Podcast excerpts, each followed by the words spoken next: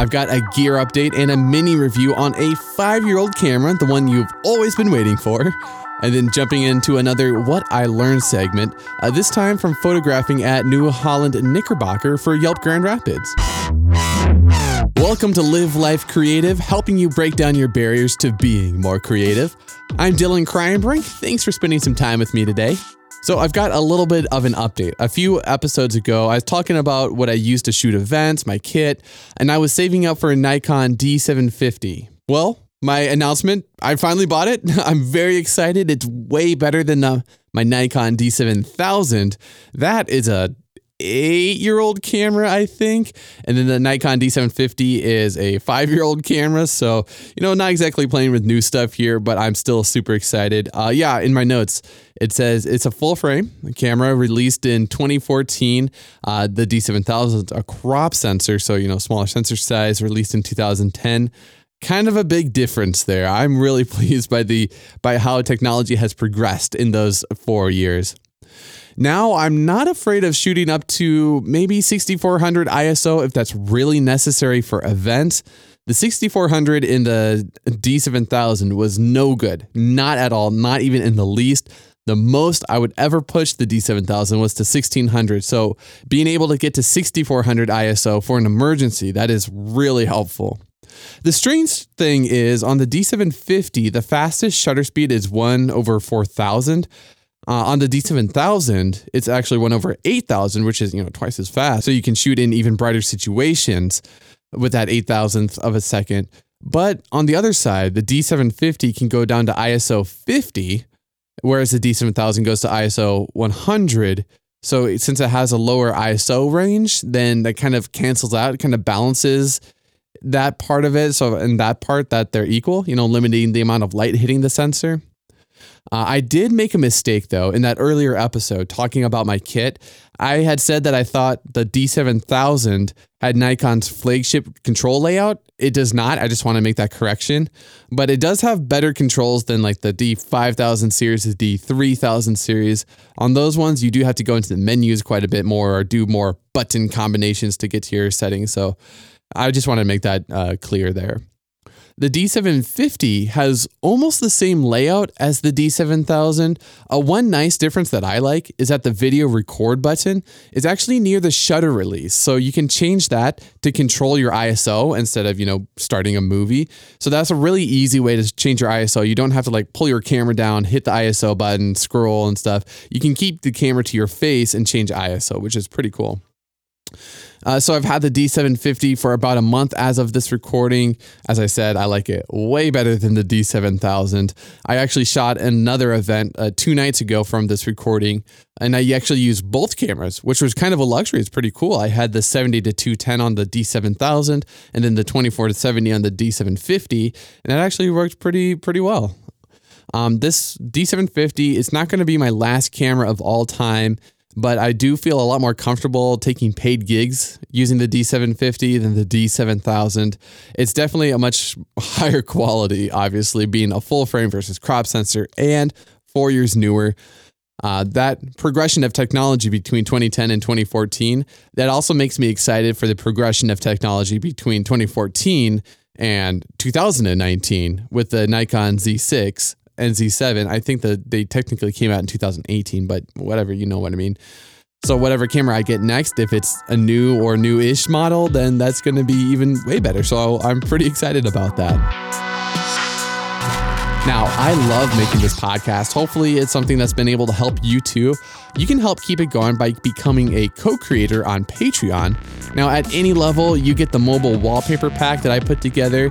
And at the $5 level, you actually get a shout out here on the podcast and access to an ad-free, pitch-free version of the podcast. It's really great. And you don't have to listen to me talk about Patreon on the Patreon feed. I'm just that grateful for you. So if you want to find out a bit more, visit livelifecreativepodcast.xyz, tap support in the menu, and to get that info.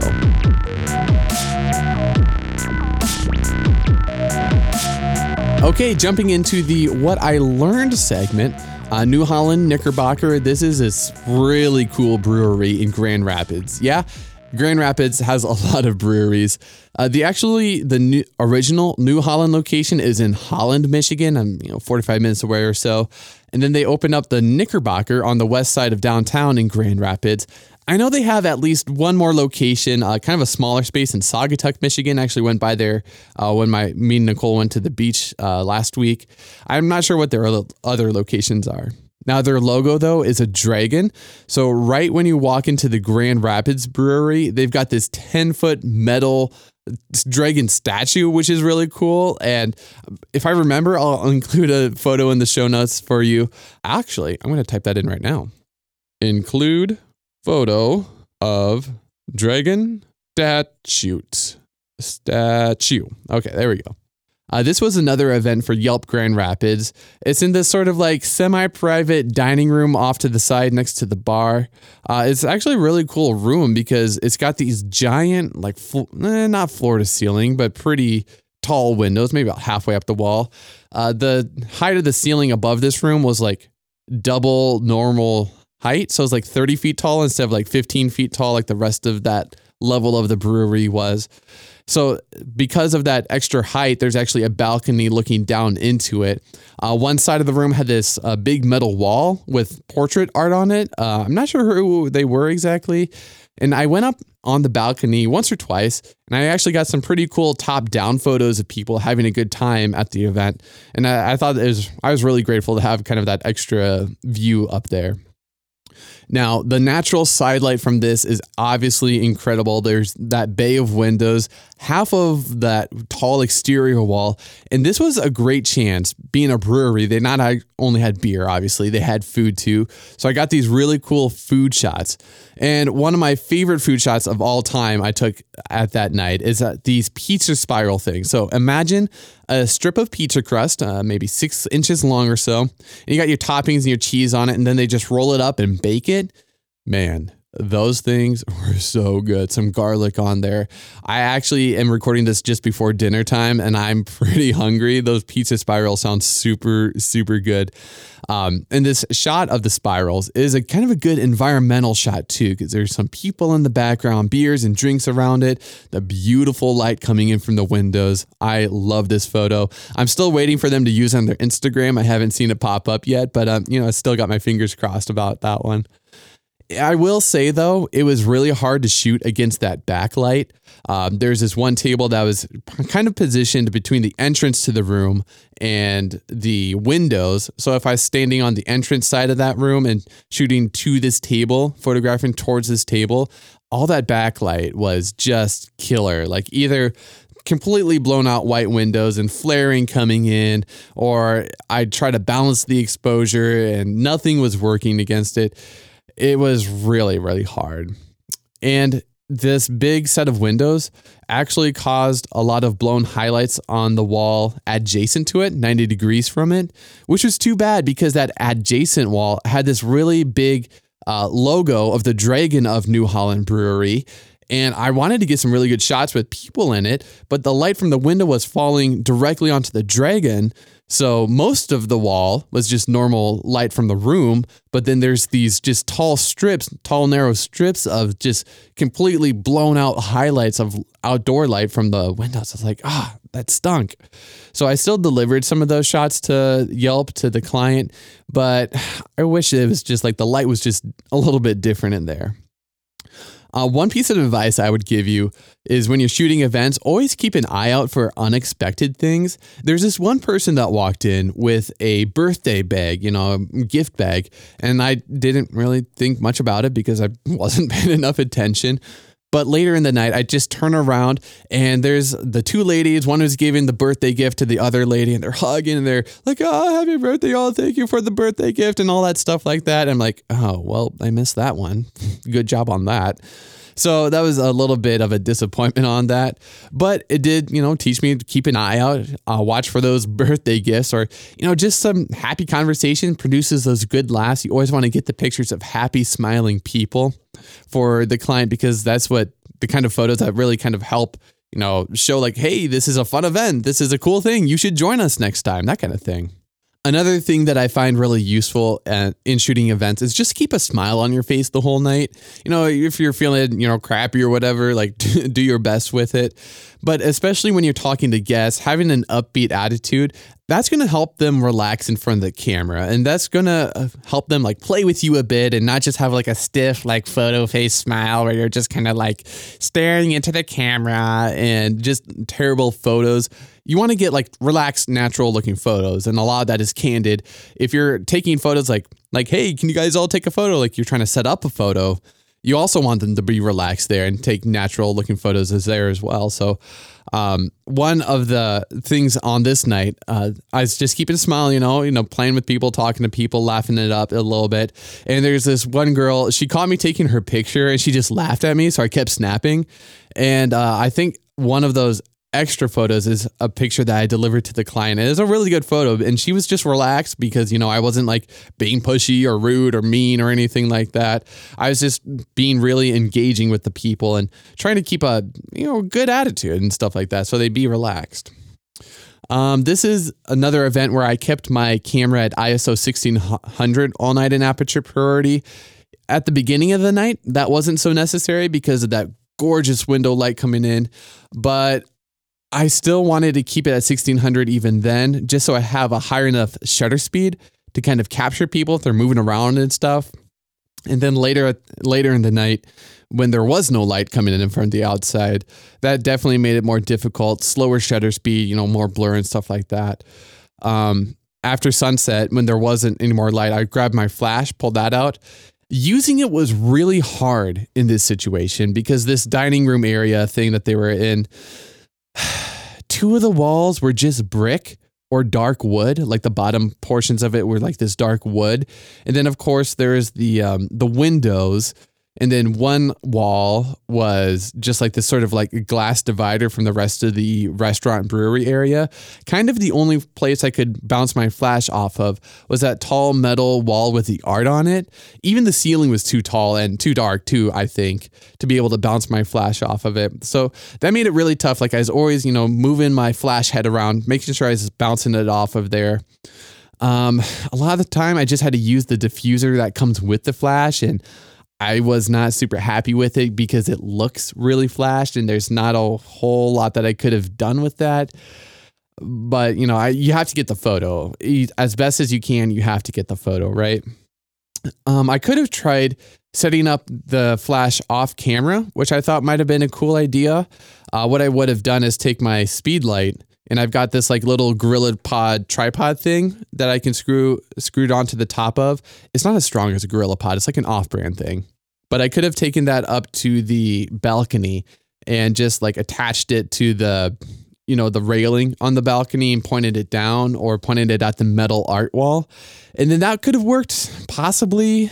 But the big problem with it is that my radio triggers for my flash, my wireless triggers, they're not the most reliable.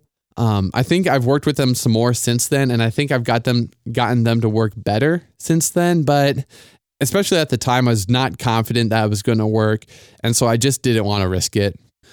So the night started, you know, people just kind of came in, you know, get talking, chatting, stuff like that. After a while, they brought out drinks and food, and that was the main event for maybe an hour or so.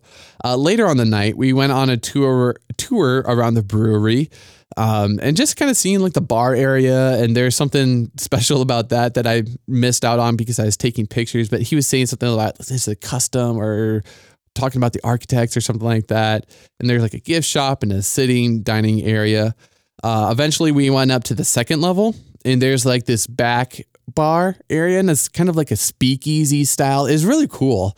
The problem with it was that this back bar was extremely dark. Like they didn't turn on the main lights or anything, just really, really dim lights. And no natural light because it's just completely dark outside. So I went down to like 150th of a second, and cranked up my ISO a little bit, I think to 2000, maybe 2500, but still, it was so dark. It was super, super tough. I got a few good photos out of there, so enough to like show that was part of the night, so I could include that as part of the story of the night, but that was tough. That was not an easy situation. The ceiling was this like shiny gold decorative ceiling. It wasn't really that great for bounce flash. I did get some that way and they turned out, you know, kind of shiny gold looking, but I worked with it and got a few that way. One portion of this back bar area, a portion of the wall was actually a window looking down into the actual brew production facility, which was really cool to see and have that be a part of the restaurant, which was neat. And that part of the facility, the production area, that was a lot brighter. So what I did when the tour guide was talking about the brew stuff and they were all standing by the window, I stood back a little bit and I exposed for the brew facility. So then I got a good silhouette of people looking through the window at the brew equipment, which was kind of cool. And it also let me get a little bit higher shutter speed and lower ISO just a bit. So I could get a little bit higher quality image as well. We also toured the brewery production area. Just bright fluorescent lights beating straight down, white walls, stainless steel equipment. It was pretty brutal. Just nothing, not a lot interesting in there. At least from a photographic standpoint, it would have been better if the tour, like the Yelp people on the tour could have like gone into the equipment and looking around and touching stuff and doing stuff like that. And there would be a lot more opportunity there, I think. But everybody was just standing around in kind of the restricted zone. There's like this yellow line on the floor that you had to stand behind. And just that way, it was... You know, it was just hard. It was just hard. I got some pictures around there so I could include it in the photos I sent to the client. But, you know, I did the best I could. It would be more interesting if they were all like inside of it other than just like standing around. My biggest takeaway from the night was just how good natural light really is when you can get enough of it.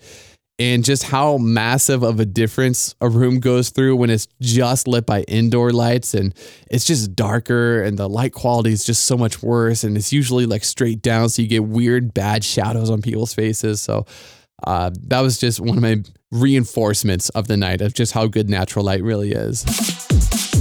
Now, on a different note, not talking about shooting at the Knickerbocker, but on the editing and post-processing side of photography, I don't actually use Adobe Lightroom, which I know is probably the most prevalent photography post-processing tool out there.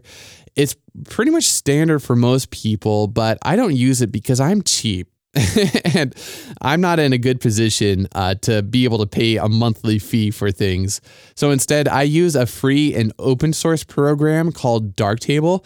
It's kind of superficially similar to Lightroom. It has a lot of the same workflow with a library and then like a post-processing where you've got all your sliders and stuff like that. But there's also a lot of differences. So I'm curious, would you be interested in hearing podcast episodes about Darktable and learning about it? Or is that something that you're not really into and don't really care about that kind of thing, other tools or... I'm just curious. I'm even considering making YouTube videos about using Darktable. Video kind of intimidates me because it's not something I've done a whole lot with. I'm actually recording a video of me recording this podcast, so a little bit meta, but I'm just like trying it out, trying to do more of it because I know how valuable video is in this day and age. So I'm trying to get better at it. But on the YouTube side with Darktable, there's not a whole lot of content out there using it, which I think is too bad because I found it super useful. I know that Lightroom has better tools overall and it's probably a better quality program overall, but for not having to pay for Darktable, it does an amazing job. It's got, you know, not just the post-processing. It's got, you can tag keywords in it. That was a weird example to give because now my mind is blanking. But you can create collections. You can do presets. Darktable calls them styles. You can do, you know, highlights, shadows, exposure, contrast, tone curve, color balance. There's a ton of tools in there. I think there's probably a lot more modules than Lightroom has actually because I've never used Lightroom, but I'm pretty sure there's a lot more in Darktable. But anyway, I found Darktable to be useful. If you're interested in a free alternative to Lightroom, send me a DM on Instagram. I'm at LiveLifeCreativePodcast. Let me know. I'd love to have your feedback so I know what direction to go with making helpful things for you. And especially if this podcast has been helpful, I would love to hear from you too. You can subscribe to the show on whatever podcast app you're using. And I would love if you could review it on the app that you're using and share it with a friend that's interested in photography as well. That's the best way that podcasts get out there, is by personal recommendations. Podcast discovery is a huge problem, and it's not really been solved very well. The best place to hear about new podcasts is usually from your friends. So I'm Dylan Kreienbrink, breaking down your barriers to being more creative.